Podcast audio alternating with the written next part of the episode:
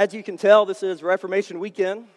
I personally love this Sunday, and we as a church love this Sunday. We make much of this day because we make much of God's grace. It really is that simple. On this Sunday, we intentionally celebrate God's grace to us in Christ.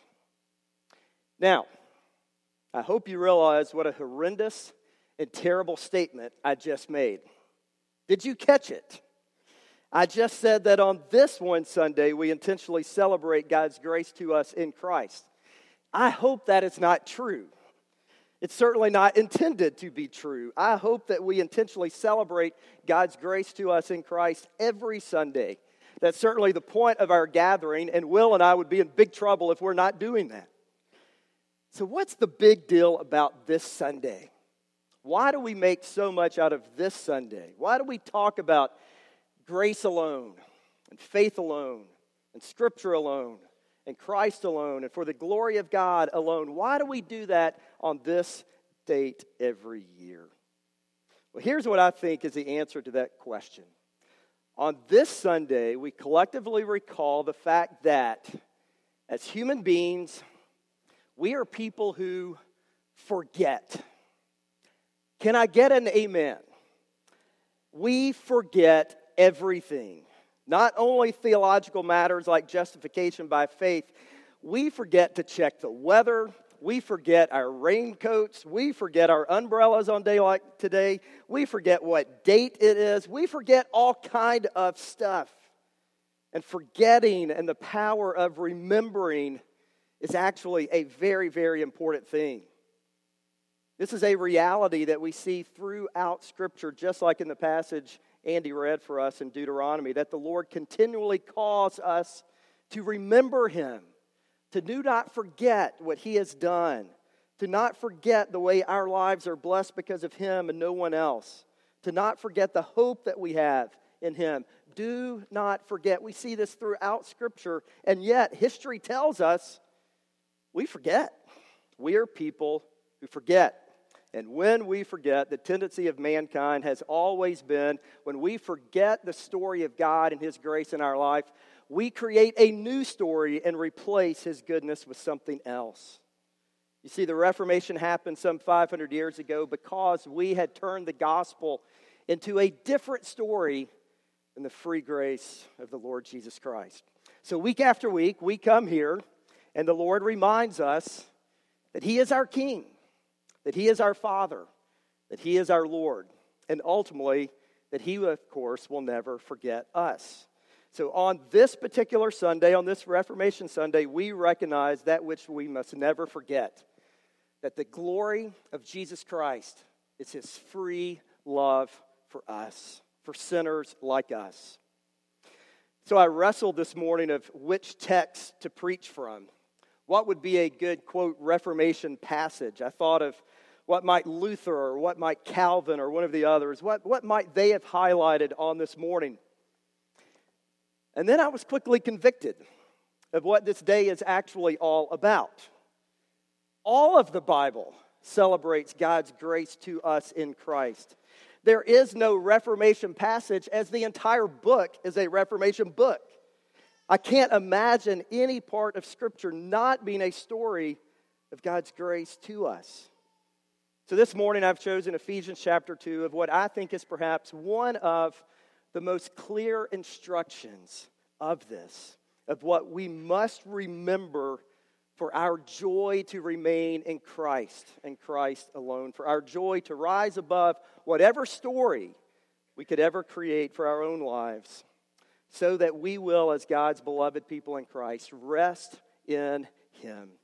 So, from this great passage, from this great epistle, I simply want us to remember two things this morning. First, remember our tragic past. And then, secondly, remember our glorious hope. And I freely admit, and I shared with Andy and Will this morning, I'm leaving so much out of this passage. However, we're going to focus on two things our tragic past and our glorious hope. And my prayer for us this week has been that God's grace would overwhelm us in such a way that He would produce supernatural joy in our heart as we remember Him. Okay, let's look back at verses 1 through 3 if you want to keep your Bibles open, and let's remember our tragic past and the devastating results of sin. In these words here, the Apostle Paul shows us our true spiritual status on this earth apart from God's grace, apart from the love of our King.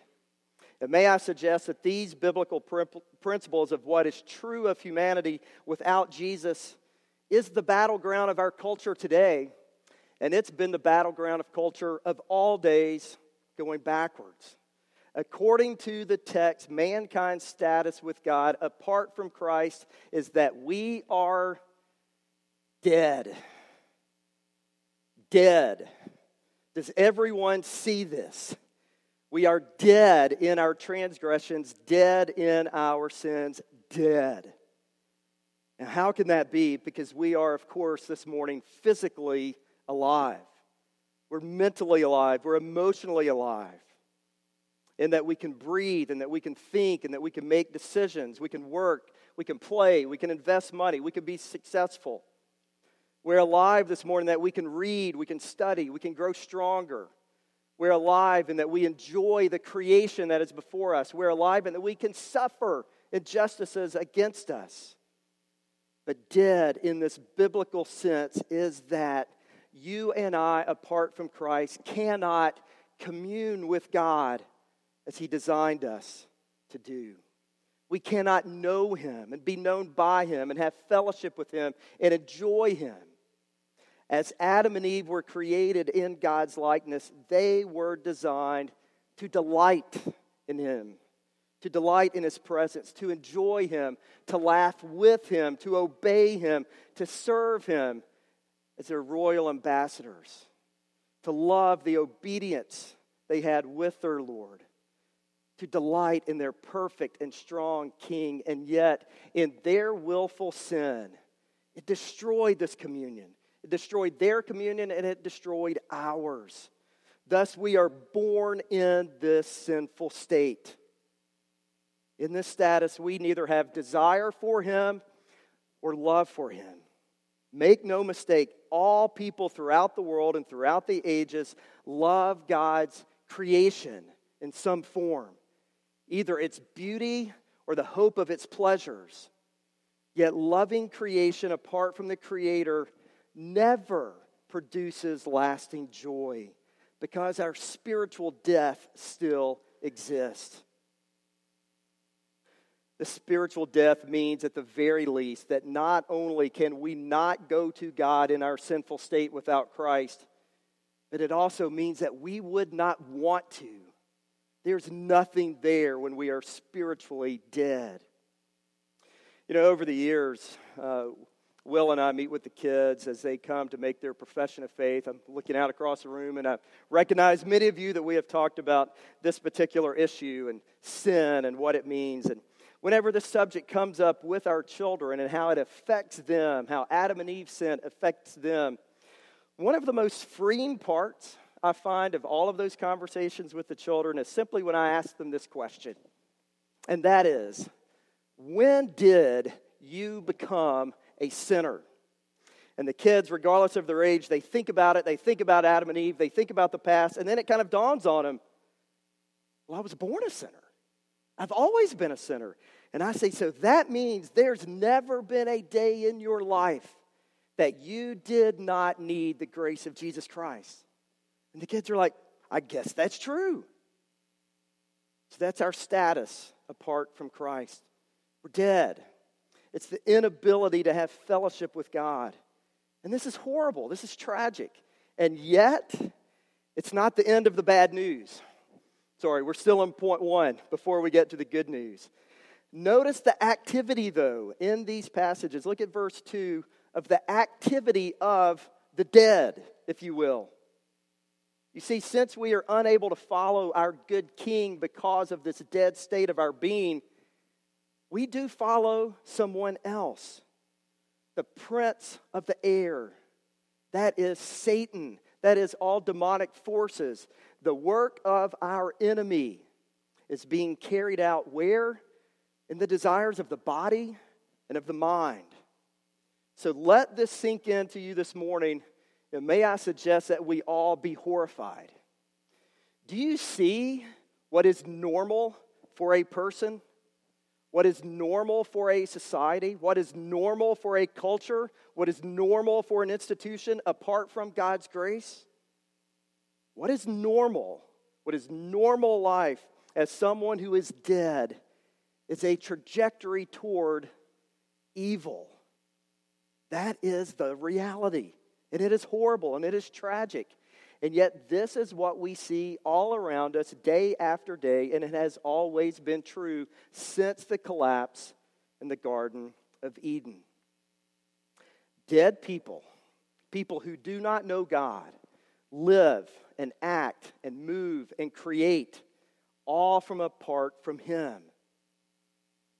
And when they do this, they, we, will attempt to normalize demonic lifestyle. Years ago, Lisa and I were back in my hometown. I think this is even before our kids were born. And there was a, a, local girl there who had kind of become a little bit popular in that, that area. And she was doing an outdoor concert.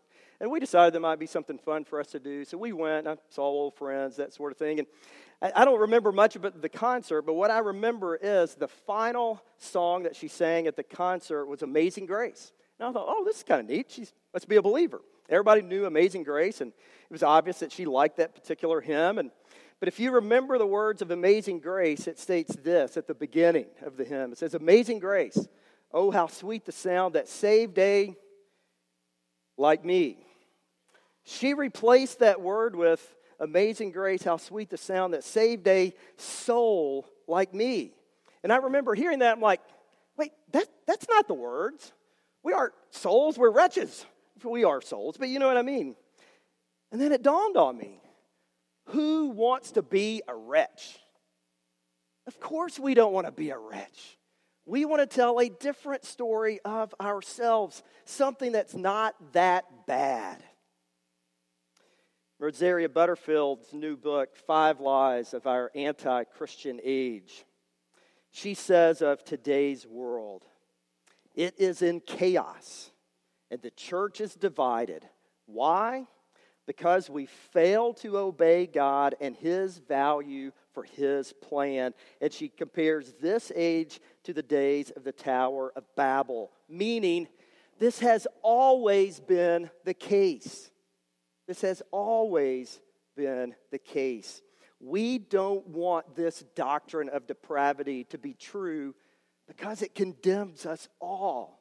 So, our desire is to forget it and replace it and tell a different story.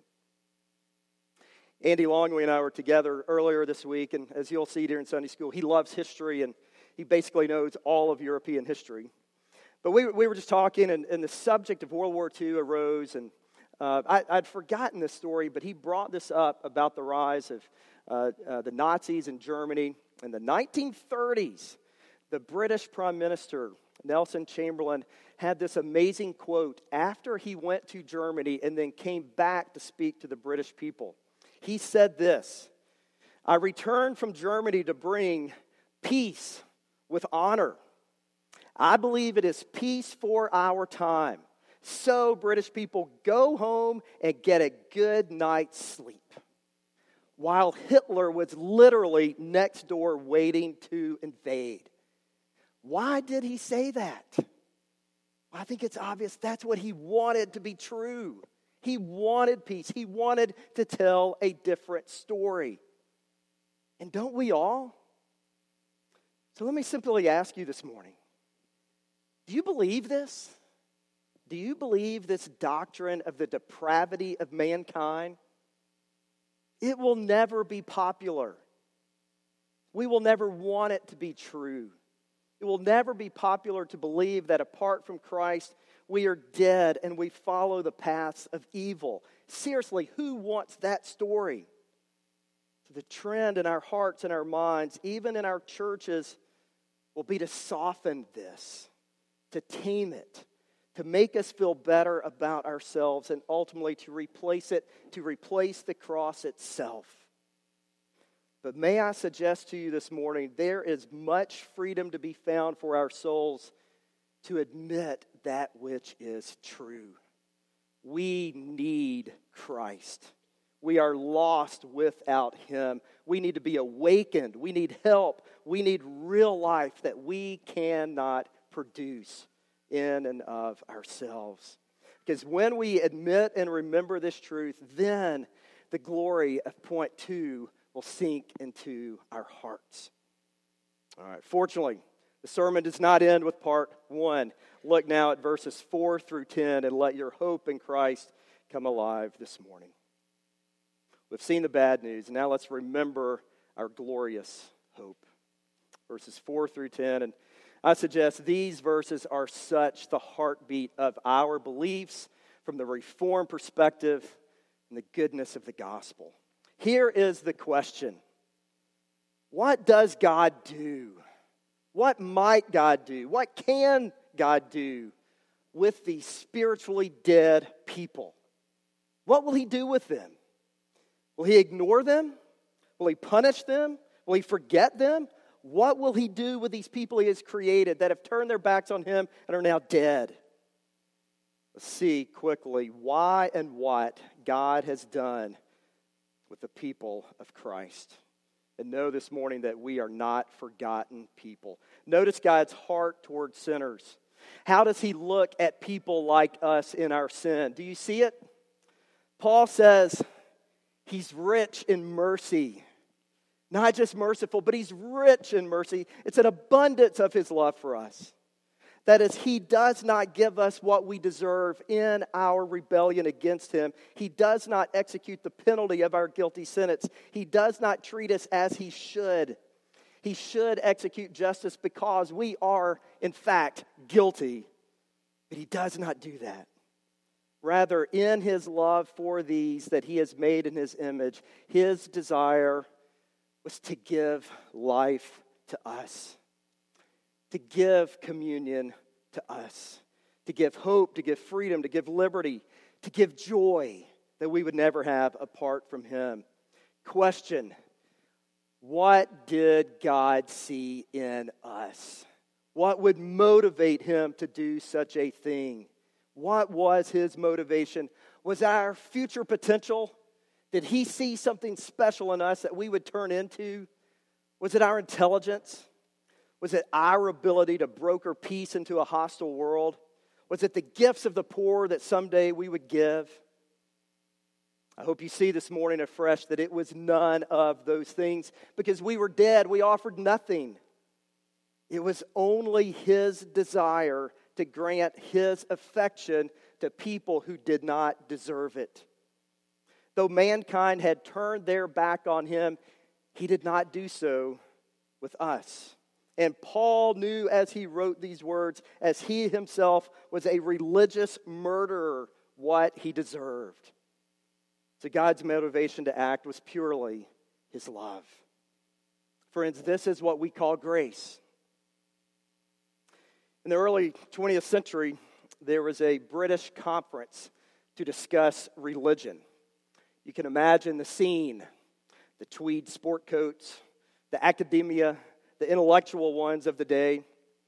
Philip Yancey records this in his book, What's So Amazing About Grace, that scholars came from around the world to debate this question What, if anything, at all, was unique about the Christian faith?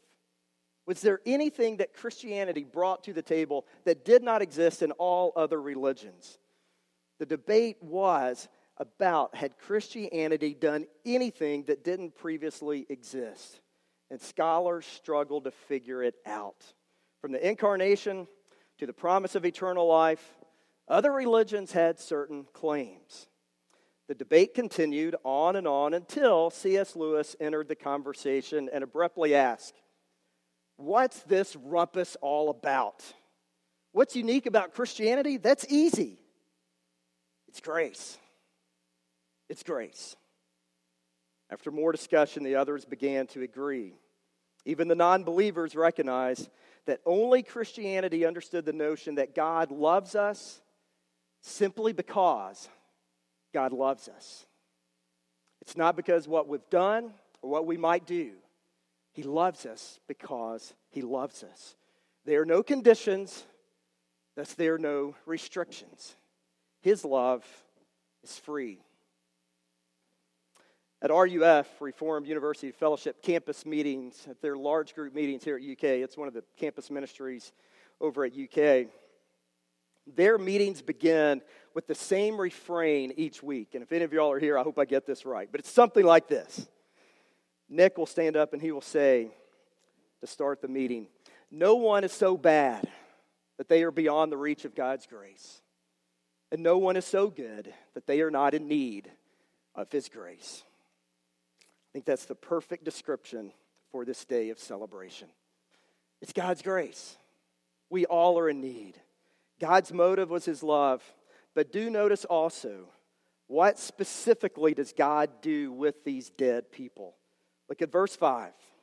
It's important that we see how he acts toward us while we were dead. Scripture says very clearly, He made us alive. He made us alive. I hope that picture reminds you of the creation of the world itself, that which He has made.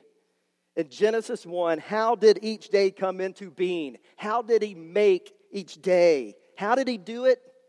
He spoke, and life came into being. With his voice, life was produced. With his words, resurrection life happened. And with his power is found in his words. You see, God speaks to us from his words, and by his spirit, power exists. We can believe because God speaks to us. Is it that simple? Well, it's a miracle, but yes, it's that simple. God can't speak to you even today and turn your heart to believe. Let's close with this with just one part of our hope. It's an amazing thing. This miracle of God's grace has just begun. But notice the end of verse 6. Now that we have life, now that we're saved, Punishment for sin is removed, a future secured forever. We are now, quote, in Christ. In Christ is the theme of our lives. In our baptisms, we are sealed in such a way that we have union with Jesus forever. Our lives are so connected to Him that our lives are connected for eternity with Christ. As we confessed our faith earlier about justification, we now have Christ's love, his righteousness imputed upon us. When you believe in Christ, it's not just that your sins are removed, but now the very righteousness of Christ is on us, in us, and with us for all of eternity. Can you accept on this Reformation Sunday how God looks at you. In a few minutes, the children from Gospel Story Time will re enter the sanctuary. It'll be a little loud, be a little crazy, be a little unorganized. They'll be running around a little bit lost, not in a spiritual sense, but literally they don't know where they're going. They might be confused. But yet, notice the look in their parents' faces when the parents find their children. And you will see joy that is unexpressible when the parents see their children. There's an overjoy in their eyes that cannot be compared. Need to understand this is the dynamic of your Heavenly Father as He sees you in Christ. Wherever you are coming from this morning, God, your Heavenly Father, delights when He sees you. This is our hope. Yes, our sin is gone, but it did not just disappear. It was put upon the Lord. It was all placed on him, and his Father gave him our punishment, and thus only Jesus is qualified to give us life. And, church, he did. May we never forget, but even if we do, he will not forget us. Amen. Amen. Let's pray and we'll transition to the Lord's Prayer, and then we will come again this week and feast with our Savior.